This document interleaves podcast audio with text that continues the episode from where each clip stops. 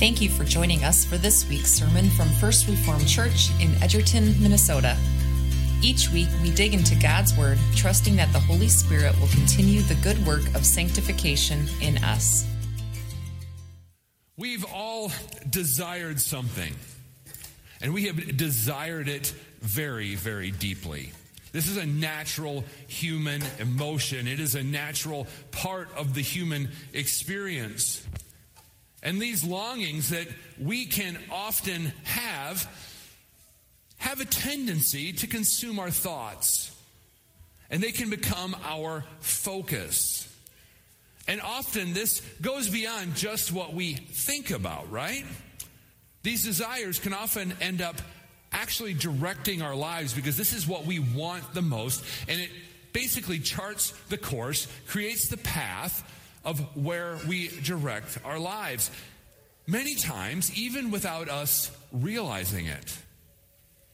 Because it frames not only how we think, but these longings and these desires cause us to act in this different way. These yearnings often also shape our loves, and the paths of our lives soon follow. And this is why it's so important that we're mindful of our thoughts, that we're mindful of these things that we desire. And this has been true through all times.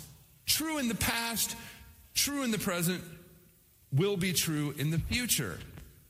But as I was pondering this concept, as I was thinking about our longings and our loves, I was once again drawn, as I have been many times during our series here in the Psalms, been drawn to thoughts about the affluence of our age.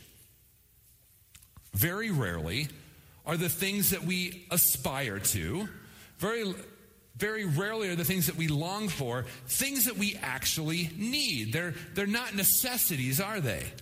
Because we rarely find people in our culture whose deepest longings are for their next meal or for simple, simple shelter, right?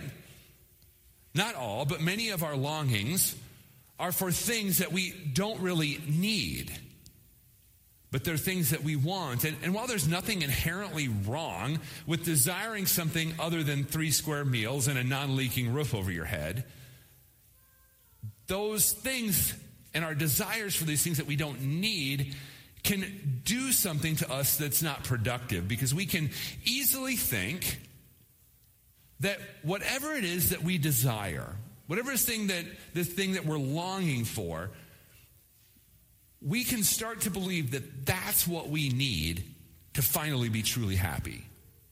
We think that's what will cause us to be fulfilled finally. And that's what I mean when I say that these desires can shape our loves because we end up directed towards something that can't fulfill us, that can never truly satisfy us. And as we continue to look at different Psalms this summer, we find ourselves here today in Psalm 42. Now, earlier, we did look at this psalm a little bit because when we were in Psalm 43, we found that the two are deeply connected. And we really looked at the second half of Psalm 42 to sort of understand the problem that the psalmist was having in chapter 43. But this week, we're looking at Psalm 42 with a different emphasis. And we're going to be looking and thinking about the desire that the psalmist has for connection, for intimacy with God, and how he realizes that this is a necessary desire. Now, I've drawn out in the Psalms most weeks that in the midst of the struggles that the psalmists have, they turn to God. They don't reject Him. They instead turn to Him. No matter what is happening, no matter where they believe the problem is coming from, they turn to God because they know, they understand that He is the only remedy for the problems that plague them. God is all they got, He's their only hope. So let's dig into the longings of the psalmist here in chapter 42 this morning as we look at verse 1. And this verse that we see here today is, is one that we're likely very familiar with, a popular praise chorus I'd like to think it wasn't that long ago that it came out, but it was a long time ago. Let's be honest. Let's stop and think about it. It's really popular. It's, it's so popular. I mean, I don't listen to it or listen to that type of music, but I know it so well that I just about read the psalm wrong, or I did start to read the psalm wrong, because the words to that song came out of my mouth instead of the words on the page in the Bible. I mean, we all know it really well. Without thinking too hard, you could probably hum that tune, and it's probably going through your head as the deer pants for the water, right? And the reason this connects with us isn't because the song was masterfully made. Maybe it was. I mean, that's, that's up for opinion. But I think the reason we know this so well is because this is powerful imagery for us. And as we slow down and think about the image being painted for us, we get the idea that this is an image of an animal with a necessity, with a need. A deer that is desperately in need of water. And we see here that the deer pants. And this gives us the idea that this is more than just a desire, it's a desperate need. The longing for God expressed by the psalmist here is a deep need. This isn't a deer that hasn't had a drink in an hour or so, and so, so it's going to track down a stream to keep its whistle wet, right? There is panting here, and, and you can picture this. An animal clearly in need of water, wandering about and nearly stumbling because it so badly needs this life sustaining water. And this longing is expressed as a thirst. And it's a poetic device that's very helpful and it's super easy for us to understand here. This, again, is an image we can see in our minds. You may have an experience of extreme need for thirst in just the last week or so. There was extreme heat, right? You probably had a point where you're like, I really need a drink if you went outside at all. And even if you did have this experience, or even if you didn't have an experience outside, if you don't drink for a long time, you feel that need, right? This is a not only an experience that an animal has, we have this as humans, and so we can sort of feel this imagery. Now, even if you didn't have a point where you really, really, really, really need a drink in this past week, you have had that at some point in your life. Most of us have probably never been to the point where needing a drink was life threatening, I'm guessing, but you have been thirsty enough that you can understand why not having water is life threatening, right? We can feel this image. And the image here isn't one of, hey, you, you know, God, I just need a little bit of you to give me a little boost. Or it isn't like, hey, I'm going to grab something at a convenience store and have a bottle in the car while I'm driving because I, I might need something to sip on. I might need something if I get a little bit thirsty later. That's not the imagery here, is it? It's an imagery of absolute need, a desperate need. And so we get this idea driven home for us as the psalmist uses this device of repetition here in verse 2. We see, my soul thirsts for God, for the living God. When shall I come and appear before God? And, and this repetition of the thirst uh, is not only a idea of who that, the idea of thirst, but also who the psalmist is thirsting for, right? He thirsts for the living God. Again, we see that the psalmist is desiring the God who is the only one who can provide help, the living God. The living God. Not the idols of their pagan neighbors who thirst but never find water through their idolatry the living God, Yahweh, the Lord, the giver of life. Israel worshiped him, and it was important. And in this last half of verse 2, we get a glimpse of the problem here. And the thirst imagery that we see in this passage gets illumined a little bit better for us today. Because the psalmist is asking when he shall come and appear before God. So the idea here is that something has been keeping the writer of this psalm from Jerusalem and from worship in the tabernacle or in the temple. So, like I said, this expands the imagery that we've seen so far. It gives us the idea that there's a drought. And so, as we read this, it causes us to see the imagery of the deer a little bit differently as well, doesn't it? This isn't a deer that just doesn't know where the streams are and is panting for them. If it's a time of drought, it's in a desperate search for any water that can help sustain its life. So we've already seen that the situation is a desperate one, but this idea of a prolonged absence from worship in the temple or in the tabernacle helps us to get what is going on with this desperation for water. Now, you and I naturally are going to read this psalm in our context, right? That's what we're going to do. And we have access to the Bible in a moment. Even if we don't have an app on our phone to read the Bible anytime we want, we can find a Bible pretty much anywhere. We have multiple copies wherever we, you know, in our homes, or we know people who do. And let's say another example here. If, if we don't have access to our church here, most places we go, you can find a church in the United States, right? maybe even without having to put church in Google Maps. There's that many churches in our country. We are used to the idea of being near to the Word of God and being near to worship. You and I read these statements with a new covenant set of eyes, with the idea of Christ as our mediator. That's our bias as we read it.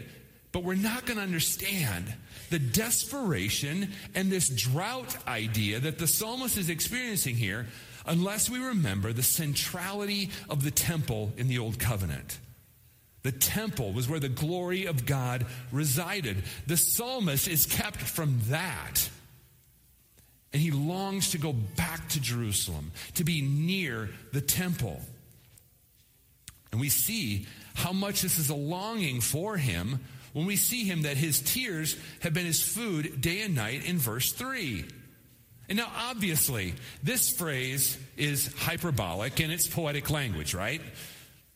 But it helps us to understand just how much grief the psalmist is experiencing being away from Jerusalem and away from the temple, away from the presence of the Lord.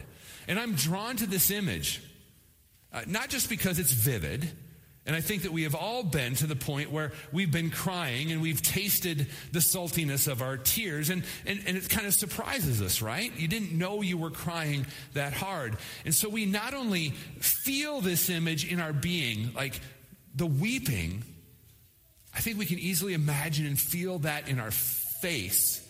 We can feel that image, but we can also taste it, right? And so the psalmist lets us know that this is all amplified by the oppression of those who oppose him. They're mocking him. And clearly, this is a problem for the psalmist that is known publicly. This problem, this feeling away from God, is something that the people around him know.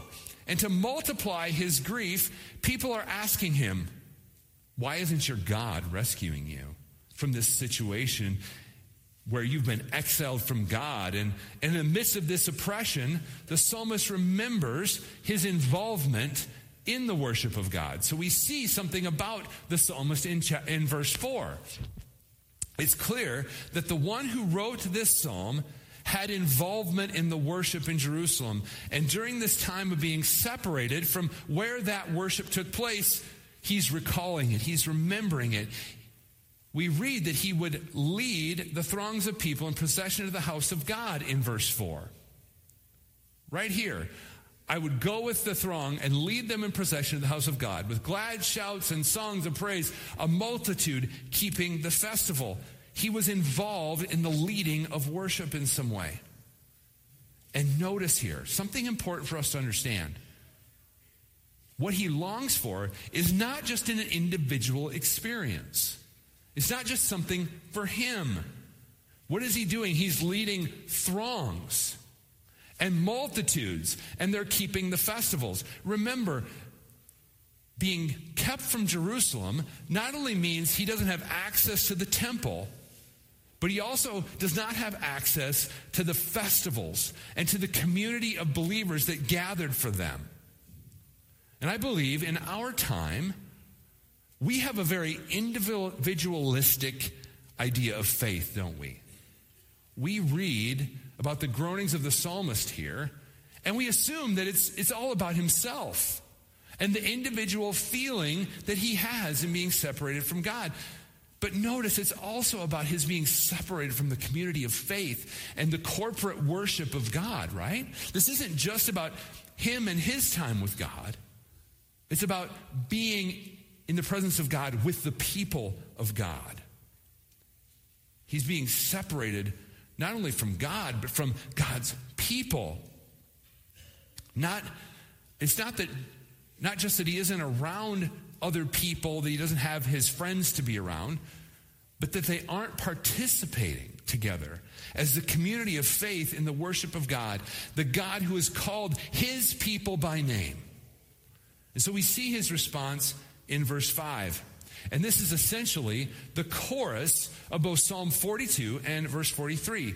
It appears a total of three times in two chapters. And it's two of those times we read in Psalm 42. And so the question asked is an interesting one. Why are you cast down?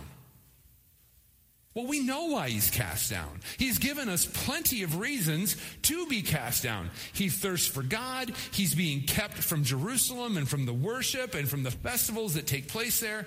He's not able to participate in these things with the community of faith.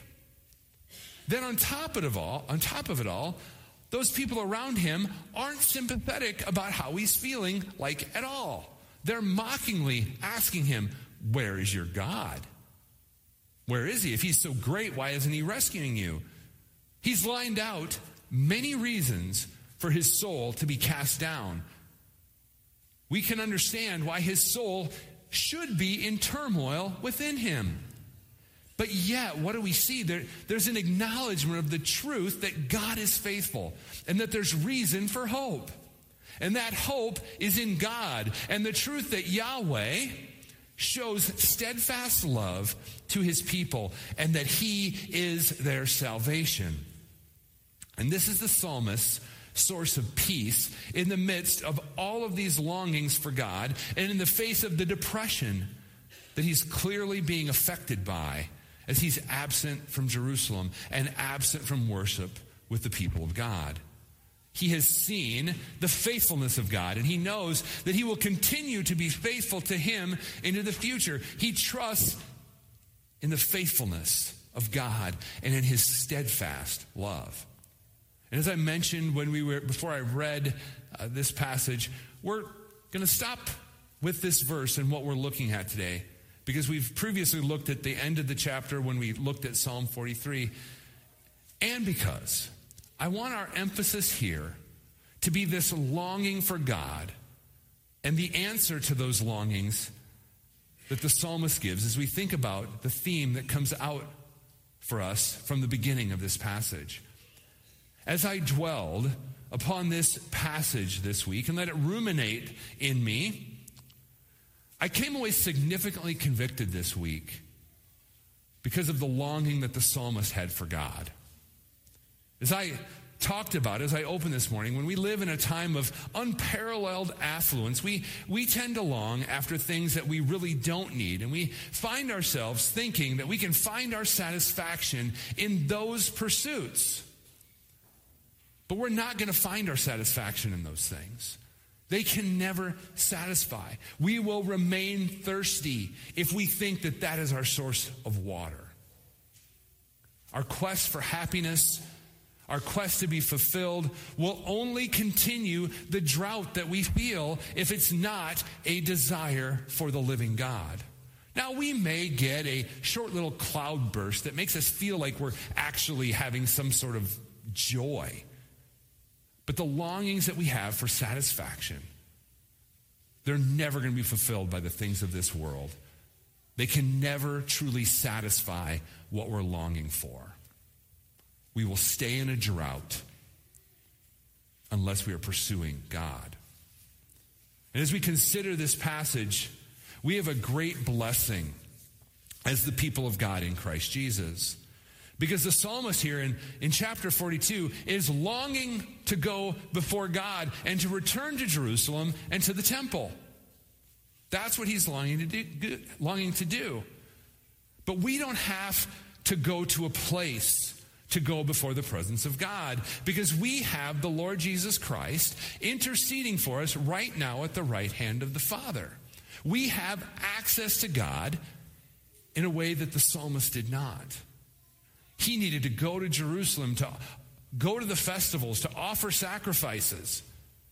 But we have a sacrifice that has already been offered for us. We have access to God through the Lord Jesus Christ in any moment because Jesus is interceding for us in Christ. We have access to God and we have the indwelling Holy Spirit. When we feel as though we're in a season of drought, we can know, we can know that we have access to the living water of Jesus. And he truly unlocks this psalm for us because we can go to him. The reason we can do this is because when our souls are cast down or when we are in turmoil, we know that we have absolute hope because God has brought us to Himself and He alone is our salvation. And so as we go about this life, when we see that we are in desperate need of God, we know that we can go to the living water that is Jesus. And so may we long for that living water of Christ instead of the things that will never satisfy. He is what our souls truly pant for, and He is the only one who can actually bring us joy, the only one who can cure the drought of our souls. So may his word and his spirit spring up these waters within us that we might testify to his steadfast love and his faithfulness to his people. Amen. Let us pray. Almighty God, we thank you that we know the water that is Christ.